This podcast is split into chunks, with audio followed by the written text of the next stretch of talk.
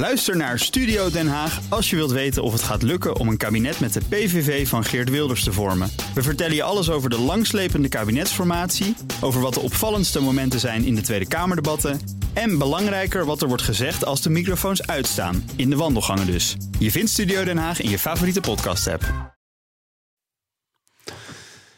Iedere woensdag is hier Marcel Beerthuizen van sponsoring adviesbureau Big Plans over de ontwikkeling op het terrein van sport en economie. Vandaag over een van de grootste sporten van de USFA, basketbal.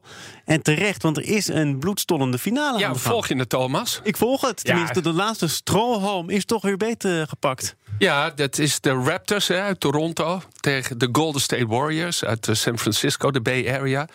Eh, die, eh, de, Warriors die hebben de laatste jaren achter elkaar gewonnen met hele, met hele goede cijfers. En die stonden nu 3-1 achter. Hebben weer gelijk kunnen maken in Toronto. En de volgende wedstrijd is donderdagnacht of hier, vrijdagochtend heel vroeg. Staat het niet al 3-2? Het staat 3-2 ja, inmiddels. Ja, ja, dus de Warriors zijn teruggekomen. Die stonden 3-1 achter.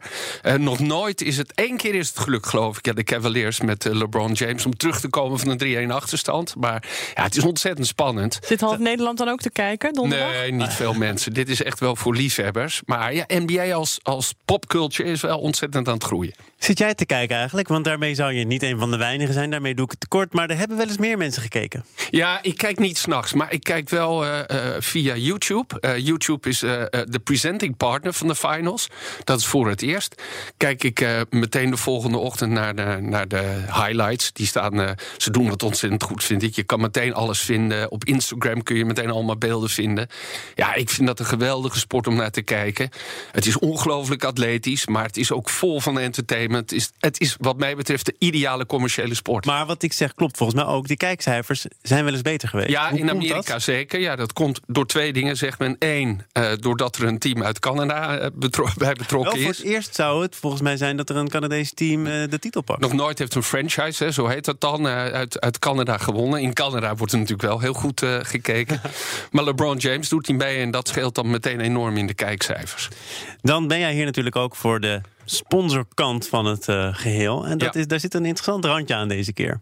Ja, dat is aan het veranderen. Inderdaad, YouTube, die eh, eh, nu de, de presenting partner is. En die hebben ook een speciaal aanbod. Dus die hebben een groot contract gesloten met de NBA. Om die wedstrijden en highlights te presenteren. Het is overigens gewoon bij ABC te zien hoor. En ook op andere zenders. Dus hè, het wordt, die rechten worden voor ontzettend veel geld verkocht. Wat je nu ook ziet, dat- dat zeggen mensen altijd in Nederland: hé, hoe kan dat nou? Ik zie nu pas shirt sponsoring in Amerika verschijnen. Heel lang waren de shirtjes van de professionele sportteams in Amerika altijd schoon. En nu voor het eerst, eh, vorig seizoen ook al, staat er iets op. Dus Noem jij dat ook schoon? Eh, Als- schoon, als- ja. ja. nou, tenminste als iemand die er toch voor moet zorgen... dat er af en toe wel iets op die Nou, shirtjes ik staat. vind dat heel veel sport in Nederland heel vuil is. Ja. Heel smerig, heel, heel vol met allemaal namen. En in Amerika hebben ze dat dan wel netjes gedaan. Dus bij de Warriors staat bijvoorbeeld Rakuten erop. Hè, dat bekende bedrijf uit Japan, die marktplaats. Die hebben een hoop geld in sportsponsoring ja, zitten. Ja, ja, die willen ook Amerika veroveren. En die hebben natuurlijk Barcelona en nog allerlei andere clubs en grote toernooien. Maar die staan erop met, met- met een klein beetje. En bordreclame zie je nu ook verschijnen. Dat is alweer een tijdje aan de gang. Dus heel langzaam zie je dat in Amerika ook dit soort Waarom dan nu pas? Waarom wilden zij dat niet? Dat is Nou, toch niks voor Amerikanen. Kijk, het concept daar was natuurlijk dat je heel veel verdiende via sponsoring en via de uitzendrechten van Ja, ja. televisie. Daar werd het meeste geld van verdiend. En dit is nu Dit een is nieuwe peanuts. Ja, inkomstenbron. Ja, ze wilden dat gewoon inderdaad heel lang schoonhouden. En op die manier die shirtjes ook te verkopen. Merchandise is natuurlijk in Amerika ongelooflijk belangrijk. Maar worden ook verkocht met die sponsornamen erop. Maar is het niet juist ook soms eh, zo dat je eh, die sponsors kunt gebruiken om juist weer een nieuw shirtje te kopen? Namelijk, ja, als ik eh, bijvoorbeeld PSV ben. Fan ben, Ja. dan wil ik eh, niet eh, voor eeuwig met een Philips eh, shirtje lopen, maar ook met dat van een nieuwe sponsor. Ja, want soms is het shirtje weer veranderd. Ja, dat is, dat is zo. Maar er zijn ook mensen die heel erg hechten aan het shirt wat ze ooit gekocht hebben. En waar, waar ze allemaal succes in hebben beleefd. Hè. Dat zag je bijvoorbeeld bij de, bij de huldiging van Ajax op het Museumplein. Toen zie je natuurlijk Ziggo erop staan. Maar je ziet ook nog shirtjes met Egon en ook nog ABN AMRO. En zelfs TDK. TDK, ja. Weet je wel, dus Ja. Ik, ja, dat zou je bij... nou, PSV is toch vooral Philips geweest. Daar Maar krijg je misschien meer voor tegenwoordig voor die Ja, oudjes. die zijn geld waard, ja. Hey, maar eh, Marcel, je kijkt dus op YouTube naar de highlights. Je bent ook gewoon enthousiast over eh, hoe de NBA zaken regelt. Ja. Hè? Over, over medezeggenschap, over Ja. eh, de- de- hoe de sport ervoor staat. ontzettend goed georganiseerd. Het is echt, kijk, in Amerika is American football nog steeds by far de nummer één sport. Maar je ziet wel dat die NBA ook qua gemiddelde leeftijd van de kijkers het jongste is, maar ook enorme aantallen bereikt. Zij verkopen die sport ook heel goed over de wereld. In China is de NBA de populairste eh, sportcompetitie waar naar, naar gekeken wordt. Er zijn 300 miljoen Chinezen die basketballen en 150 miljoen volgen eh, de NBA op, op social media. Je hebt Yao Ming natuurlijk ooit gehad. Zij doen dat geweldig. En ook de manier waarop ze omgaan met de spelers bijvoorbeeld. In American football mag een sporter eigenlijk helemaal niks zeggen. En in de NBA zeggen ze, ja, we juichen juist toe... als onze grote helden, onze atleten zich ook politiek uitspreken. Dat, dat juichen we toe. Ongeacht wat ze zeggen?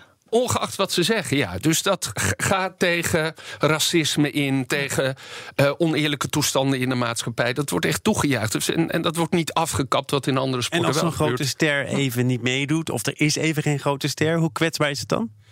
Ja, sterren zijn natuurlijk altijd belangrijk. Maar je ziet wel eh, dat in de NBA dat elke keer weer op komt duiken. Dus is LeBron er niet, heb je weer Steph Curry of Kevin Durant. En nu heb je bij de Raptors... eh Kawhi Leonard, een fantastische speler. En Fred van Vliet. Ja, Ja, ja, ja. Mooi is dat, hè? Ja, Fred van Fred Vliet. van Vliet. Ja, nee, geen Ja. Nederlander. Oh. Ja, daar moet ergens voor- iets van dat roots zitten. geleden. Ik heb het niet uitgezocht, maar... eh, Zou Nederland toch ook wel helpen als er weer eh, iemand van 2,24 meter op staat met de naam Rick Smits of Ja. eh, soortgelijke talenten en eh, Ja, lengte? Francisco Elson hebben we natuurlijk gehad. Ja, en, ja, in Nederland, ze zeggen al, de basketbal is een sleeping giant.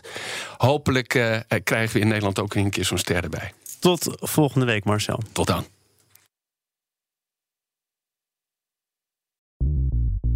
Bij BNR ben je altijd als eerste op de hoogte van het laatste nieuws. Luister dagelijks live via internet. Bas van Werven. En heel langzaam komt de zon op rond dit tijdstip. Je krijgt inzicht in de dag die komt op BNR, het Binnenhof in Nederland en de rest van de wereld. De Ochtendspits. Voor de beste start van je werkdag. Blijf scherp en mis niets.